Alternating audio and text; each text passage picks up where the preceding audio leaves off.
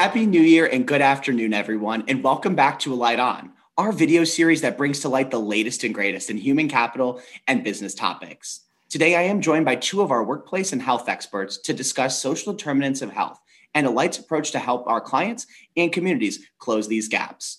Please join me in welcoming our two panelists Zan Daniels, Vice President of Inclusion and Diversity at Alight, and Stephanie Bartz, the Vice President of Strategy and Product Management at Alight as well.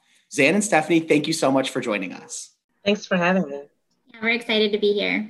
Of course. So before we get started, I do have one reminder for our viewers. If you have any questions throughout today's webcast, please put them in the Q box on the right hand side of your console, and we'll make sure to follow up with you at the conclusion of today's episode. Now, diving right in, today we do have a rather meaty topic. 2020 was certainly a year defined by many things, including a global pandemic that took everyone by surprise over the course of this year, or the past year, I should say, we learned many new norms as a society how to take Zoom calls, how to have a doctor's appointment over FaceTime, how to work from home with your spouse. But perhaps one of the most profound learnings from this past year that was highlighted by the pandemic are the societal inequalities, I should say, that exist today, particular pertaining to people's health. So, as I mentioned, today's topic is about the social determinants of health. And so, Stephanie, I want to start with you, and I want to start with a basic question. Can you answer what are the social determinants of health exactly? Sure. So, in its simplest terms, social determinants of health are the non medical factors that influence health outcomes. This includes things like where a person lives, the conditions in which he or she might live, a person's education, how easy it is to find a doctor, and even employment status. Now, traditionally, society has focused a lot on what we as individuals can do to improve our health. Stop smoking, exercise daily, eat healthier. I mean, how many times do we hear these a day? And these do play a huge role. However, they do not complete the whole puzzle when we're talking about improving health. Often, the factors we described as social determinants of health are the key drivers in shaping people's health behaviors, which we know drive a lot of our medical outcomes. For instance, we know that people that live in rural areas are more likely to have cancers related to modifiable risks, such as tobacco, HPV, lack of preventative screenings. So, therefore, addressing social determinants of health is not only important for improving overall health, but also for reducing health disparities that are often rooted in social and economic disadvantages. So Zan, then you know, as our inclusion and diversity leader, this information seems like it's incredibly value in truly understanding what those social and health inequities are.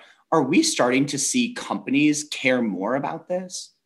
Yeah, yeah, yeah. We're starting to see employers make these connections between their employees' health and all of these social determinants. So the killing of George Floyd, the pandemic, and any one of the millions of seminal moments of 2020 really have created a shift for employers.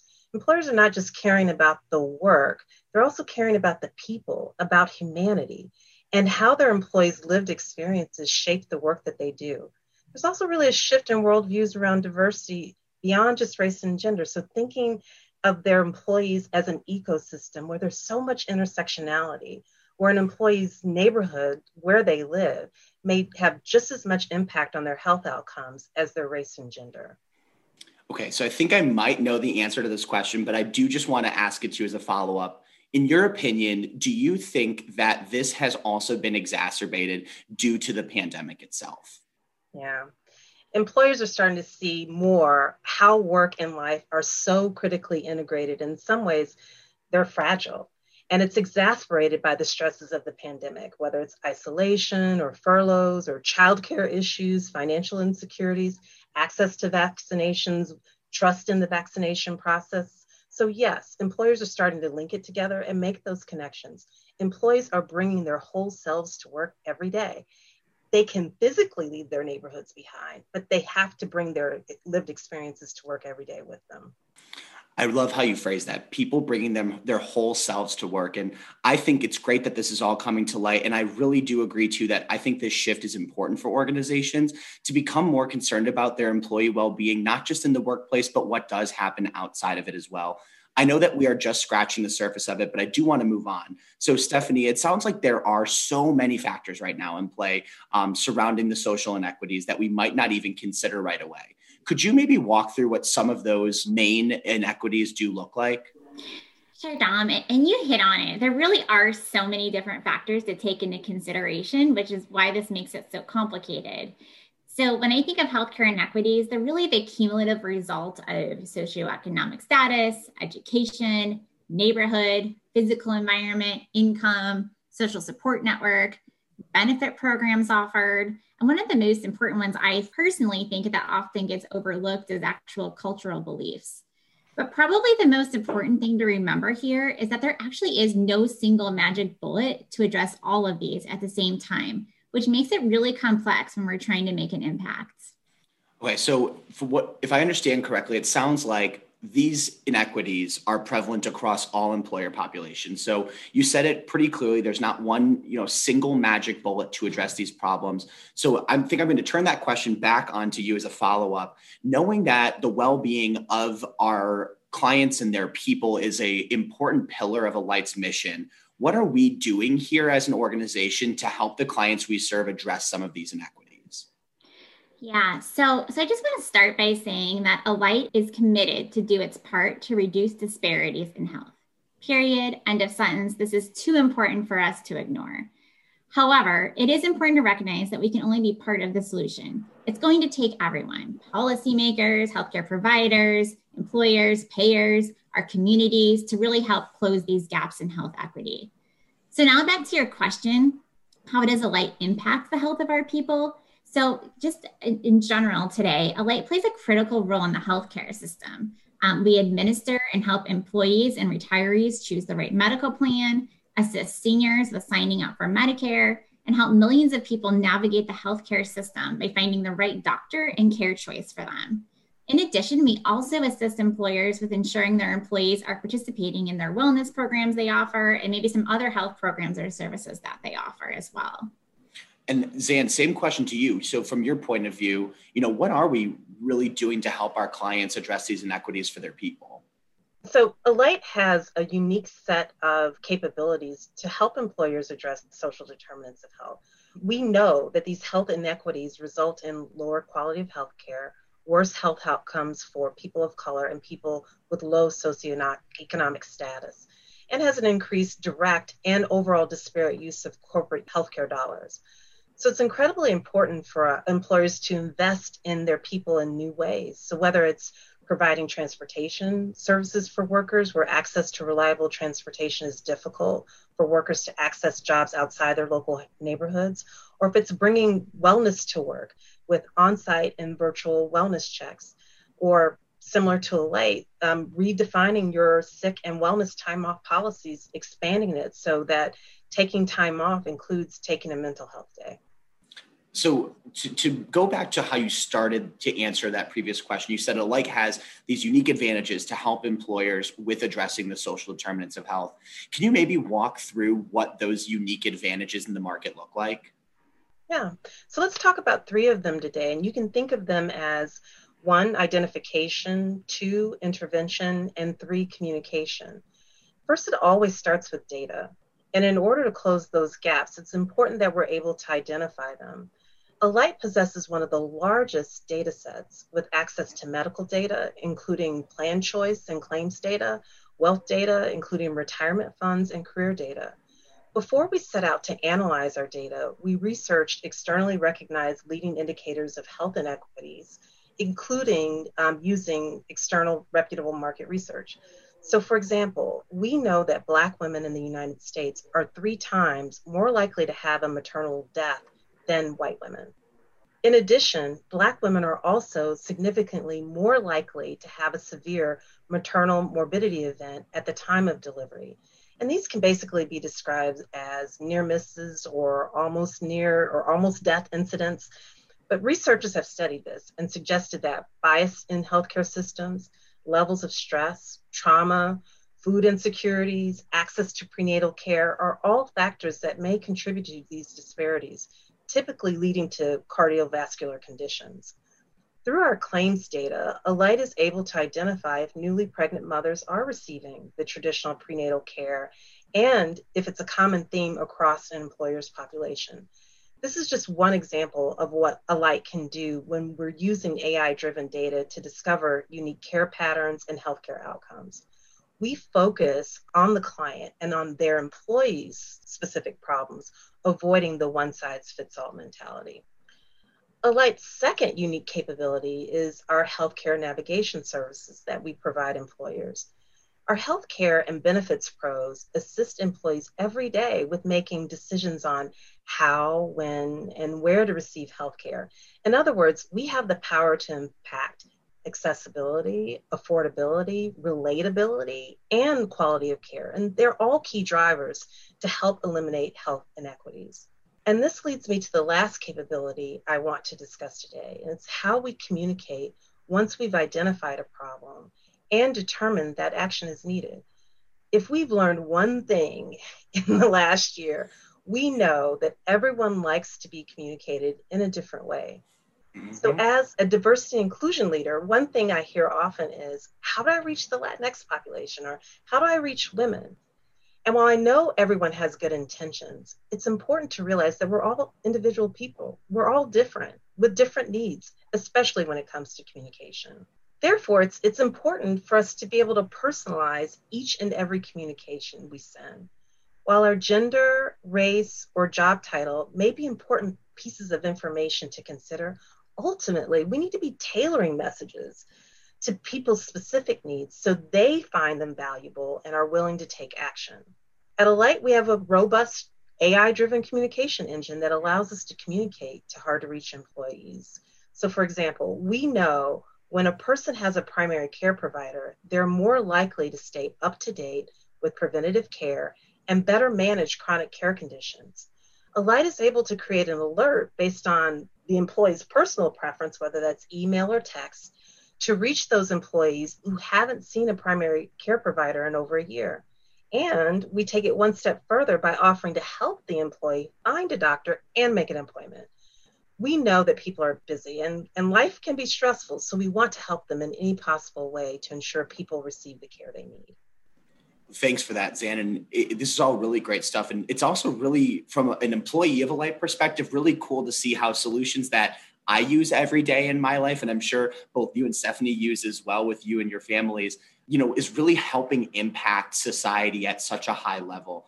Um, and so, moving on, Stephanie, to you now, can you take all of these great solutions and these things that, that Zan just walked us through uh, and translate that into the basic language that an employer is looking for? So, how can all of those translate into what an employer is looking?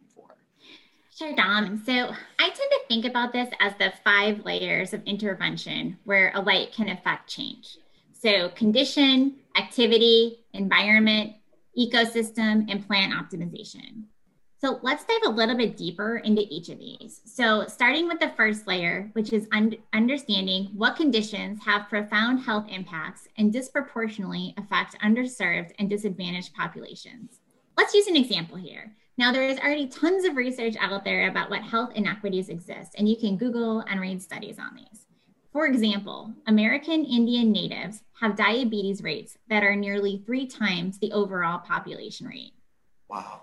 Yeah it's, it's surprising. So, yeah. while this is like a national statistic, Alight is actually able to check employer specific populations for condition specific trends, helping employers better understand if these national statistics are a problem within their own four walls.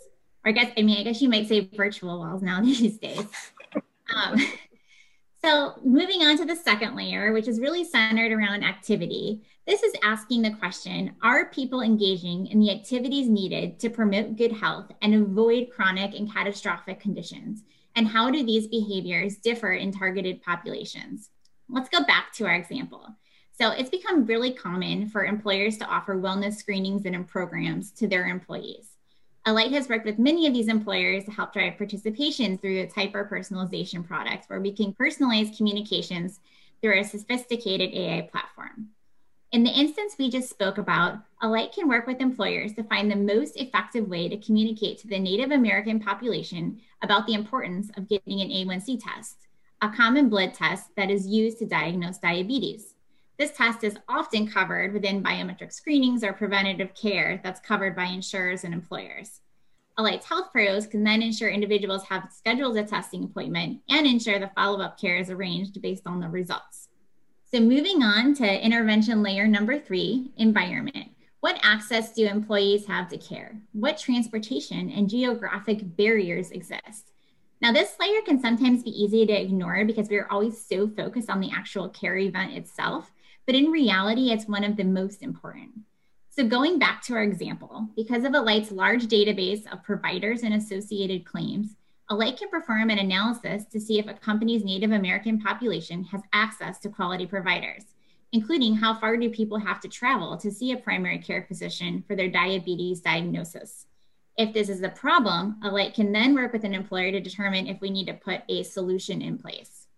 The fourth layer is all about a person's health ecosystem. How are employees using employer programs and what disparities exist in utilization and adversely affect underserved populations? Are these barriers to better utilization and adoption?